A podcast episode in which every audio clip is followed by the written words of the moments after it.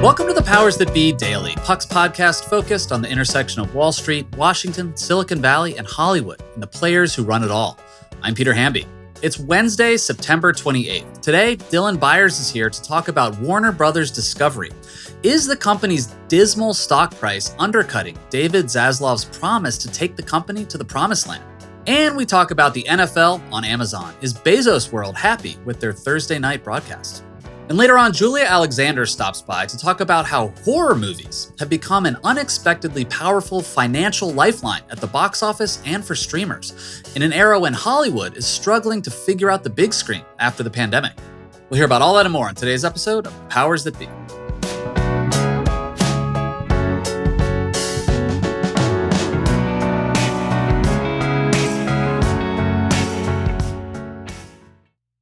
Are you tired of sleeping hotter than hell? I sure am. I sleep hot. There's something crucial about sleep that eludes us when we're too warm, too uncomfortable, and too caught in the web of our own thoughts to drift off. And while curiosity fuels our days, science tells us that cool sleep recharges our nights. That's where Chili Pad by SleepMe comes in. Meet the bed cooling system that elevates the quality of human life through cool sleep. The ChiliPad bed cooling system is your new bedtime solution. I love it. It lets you customize your sleeping environment to your optimal temperature, ensuring you fall asleep, stay asleep, and wake up refreshed. ChiliPad works with your existing mattress. It's a water based mattress topper that continuously controls your bed temperature from 55 to 115 degrees, allowing your body to rest and recover. This isn't just about escaping the heat, it's also about optimizing your sleep for better health, more energy, and improved physical and cognitive performance, which I obviously need hosting a podcast. ChiliPads are designed for one or two sleepers, so if your sleep partner likes to sleep at a different temperature, or you only need it for one side of the bed, that's okay too, and we know that's crucial. Plus, you can schedule automated temperature changes to trigger deep sleep. But when I'm at home, ChiliPad solves those problems. So trust me on this one. Visit sleep.me slash powers to get your ChiliPad and save up to $315 with code POWERS. This offer is available exclusively for Powers That Be listeners and only for a limited time. Order it today with free shipping and try it out for 30 days. You can return it for free if you don't like it with their sleep trial. Visit www.sleep.me slash powers because you're not just investing in better sleep, you're creating a better life. Happy Wednesday, everybody. I'm joined today by Dylan Byers, who I like to talk to about all things media, whatever media means. Um, and uh, I feel like I should start opening these episodes by apologizing to Dylan uh, because Jon and I, for Media Monday, always steal Dylan's really good reporting for our own. So sorry, man. No, it's okay. On the one hand, I feel you know it's like a huge compliment, and then on the other hand, it's there's a little bit of a like, well, I mean, fuck you too, you know. well, we always cite you by name, of course. I know. I'm grateful. I want to talk to you about Warner Brothers Discovery. The stock price continues to go down, and obviously, media companies are seeing a bunch of losses on Wall Street throughout this year as the market goes down. But you know, he came in with this mandate to cut costs, right the ship, fix the stock price. You know, I, I hate to like ask these questions because people on Wall Street have such short attention spans, and I complain about that a lot. But is he doing enough? Look, I think it's a really big problem, and I do think that the I do think the street is nearsighted in many ways, and and and I think the the way that David and his leadership team think about it is here is a company that has been mismanaged in their view for a very long time, where a lot of sort of excess costs and excess positions were tolerated. And they feel like they're the first people to come in and really run it like a tight ship, and that that necessitates a whole lot of really ugly cutting and, and a lot of destruction, and that the market is seeing all of these decisions, but not necessarily seeing the long term benefit that I think David in his head thinks, okay, I know what this thing is going to look like 12 to 18 months down the road. I don't care if anyone else can't see that. The stock might be 11 today. 12 to 18 months from now, it'll be 30 or 40. Maybe part of that is predicated on on you actually having the faith of the market. And I think that right now, everyone is sort of looking at this, and every time it goes down further, he is losing his juice. He is losing sort of his ability to sort of justify his ownership of the company. And I do think there's this question. We talk about it. Our colleague Bill Cohan talks about it. Is this really a holdover before they sell the company to somebody else? And I think that as complicated as it must be to run a media company, and if I knew how to run a media company, I would be a media executive, not a media reporter. But at the end of the day, like the formulation is is pretty simple. You you have to create hits or cut costs. And and creating hits requires an investment. You have to invest in things and particularly in the creative industries you have to invest in ways where you sort of have to take some risks. There's no science to that. It's more of an art. I think the problem here is he is having a hard time cutting enough costs to reassure the market that he is running this in a smart and sophisticated way. So he's got a lot more cutting that he has to do and a lot more pain that is going to ensue. And yet, along the way, people are also saying, well, wait a second, if this company is going to be successful, then you also have to invest in creating hits and in making this a really competitive force, especially, you know, on the theatrical side, on the streaming side, all over the place. So, my guess is that stock number probably pisses David Zaslav off every single day. And I think part of his frustration has to do with the fact that he still believes in himself and he still believes in his leadership team's ability to turn this thing around and I think they feel like they just need a little more time. And increasingly, it looks like the street is not going to give them any more time. Yeah, the street often sucks.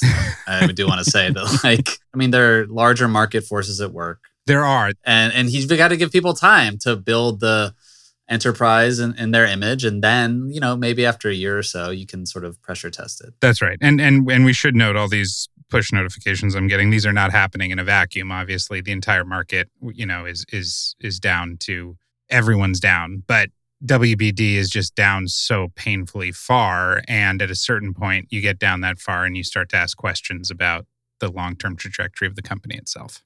Hey, I want to ask you about another streamer, actually, a streamer, uh, but also a company that um, I just ordered. Um, tennis balls and poop bags from uh, online, which is Amazon. Do you have a dog? Because if you don't have a dog, that's a weird order. It'd be super weird. Uh, no, Boone needs his poop bags. Amazon announced, I think after the Chiefs Chargers game two Thursdays ago, they had like 13 million viewers roughly. Mm-hmm. Um, and they skewed actually a little younger. Uh, which I thought was interesting too. What's the gossip around Amazon, if if you know any about how this project is going. I mean, I'm excited for the Bengals Dolphins game tomorrow night. My friend Kaylee Hartung is a sideline reporter. I, I like the broadcast. I'm excited for it. Um, but what's the gossip around Amazon about how they how they're feeling about it? They're feeling great about it. That 13 million, especially with the younger the audience trending younger, like these are all extremely positive signs. One thing that struck me though, because I was talking to an Amazon source I know who had some insight into it, is that they feel really great about that this was a driver of a lot of additional subscriptions. But I think what surprised me about that is that not unrelated to the sort of like myopia of the media itself, we tend to think about things through the prism of the sort of, you know, coastal city dwelling people that we are. And I've always felt like, well, Amazon is such a dominant force in, in something like one out of every two households in this country.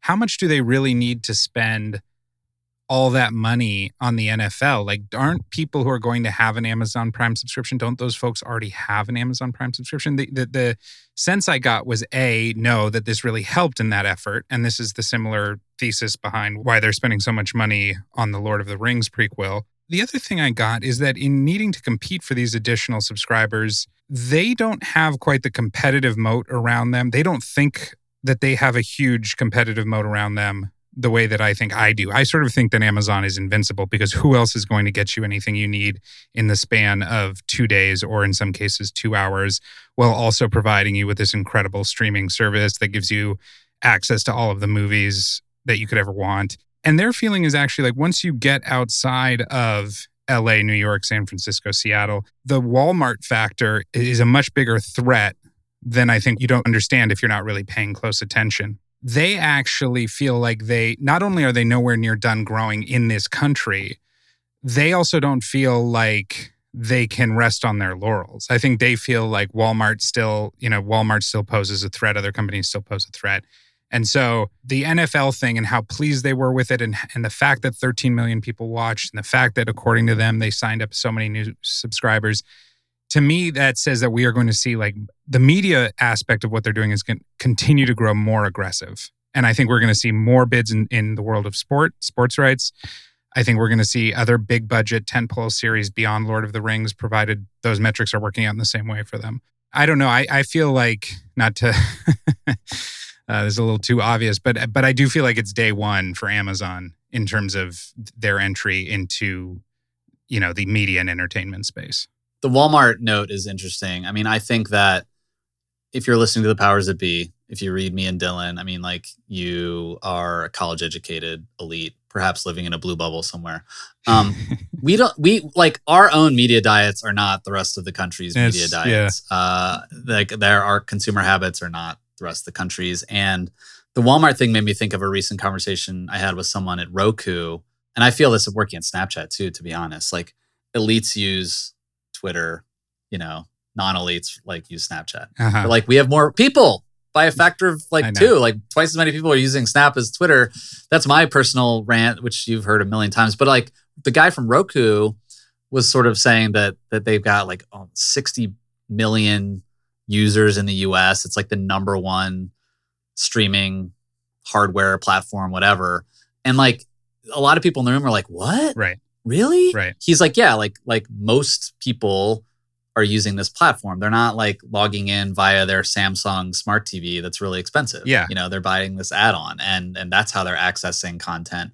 And it's just it's just funny that, you know, Amazon is smart to think of Walmart as a rival in that sense, I guess is what I'm saying. Yeah. Again, this myopia. It's like we have all the data at our disposal to see how consumers behave. And yet, in the New York Times, I would hazard a guess that, like, for every article about Yellowstone, far and away the most watched drama, there have been 10 articles about succession, which really, like, nobody Yeah, is exactly. watching outside of, you know, like you, you and me and our friends. It's just sort of an enduring quality about how we think about the world. And it's really hard to break out of that. Yes. Your screen is not someone else's screen. That's right. Always remember that. All right, Dylan. Thank you so much. We will uh, try not to steal your reporting uh, on Monday, but no promises. it's all yours. when we come back, Ben Landy talks to Julia Alexander about horror movies.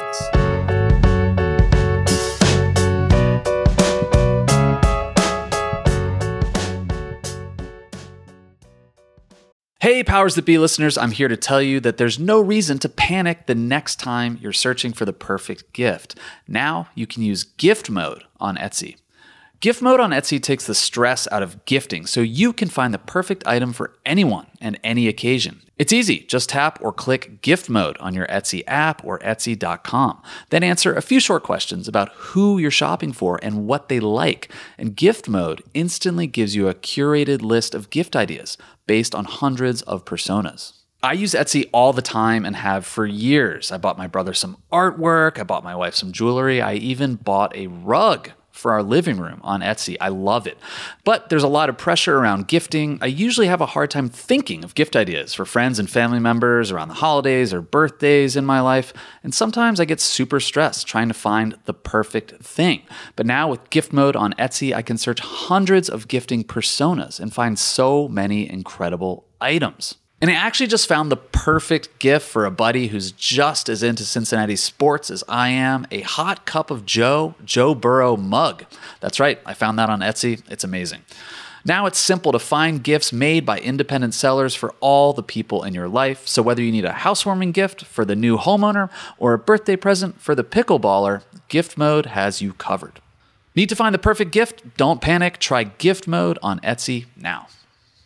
At Alma, we know the connection between you and your therapist matters. But if you're already feeling stressed and burnt out, the idea of trying to find a therapist you really connect with can be overwhelming. That's why Alma's focused on helping you find the right therapist for you. When you browse their online directory, you can filter your search based on the qualities that are most important to you. Then you can book a free 15 minute consultation call with any therapist you're interested in seeing, so you can get a feel for whether they're the right fit before you commit to a full length session. Alma also makes it easy for mental health care providers to navigate insurance. That's why 95% of therapists in their directory accept insurance for sessions. So you can find care that's affordable without stressing about the paperwork.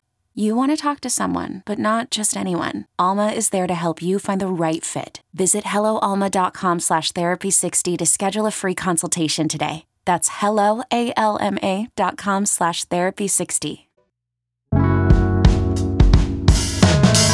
Welcome back to the Powers That Be. I'm Ben Landy, here with streaming analyst Julia Alexander to talk about one of my favorite questions what everyone should be watching and why the correct genre is horror. I love that. I love that. This is this is the only question, I think, in my opinion. It's the only one that matters. Julia, you wrote a piece for Puck last night that first of all was a total joy to edit, but also really fascinating to me because it confirmed a hunch that I've had for a while, which is that scary movies, slashers, horror franchises, all that good stuff are actually some of the best and most reliable moneymakers for both theaters and streaming at a time when both of those things are under some pressure. What was some of the data that you are seeing in your industry? To preface it, it's not revolutionary to say that horror tends to if especially if it's really good horror tends to perform well on the budget that it's made on horror tends to be much cheaper to produce it's why we get so many of like insert name 10 here, right? Like it's just a cheaper movie to make. And so people are kind of willing to say, well, this might be our next breakout hit. This could be the next Saw. This could be the next Insidious. So we're going to a paranormal activity, like we're going to throw money at it and see what happens.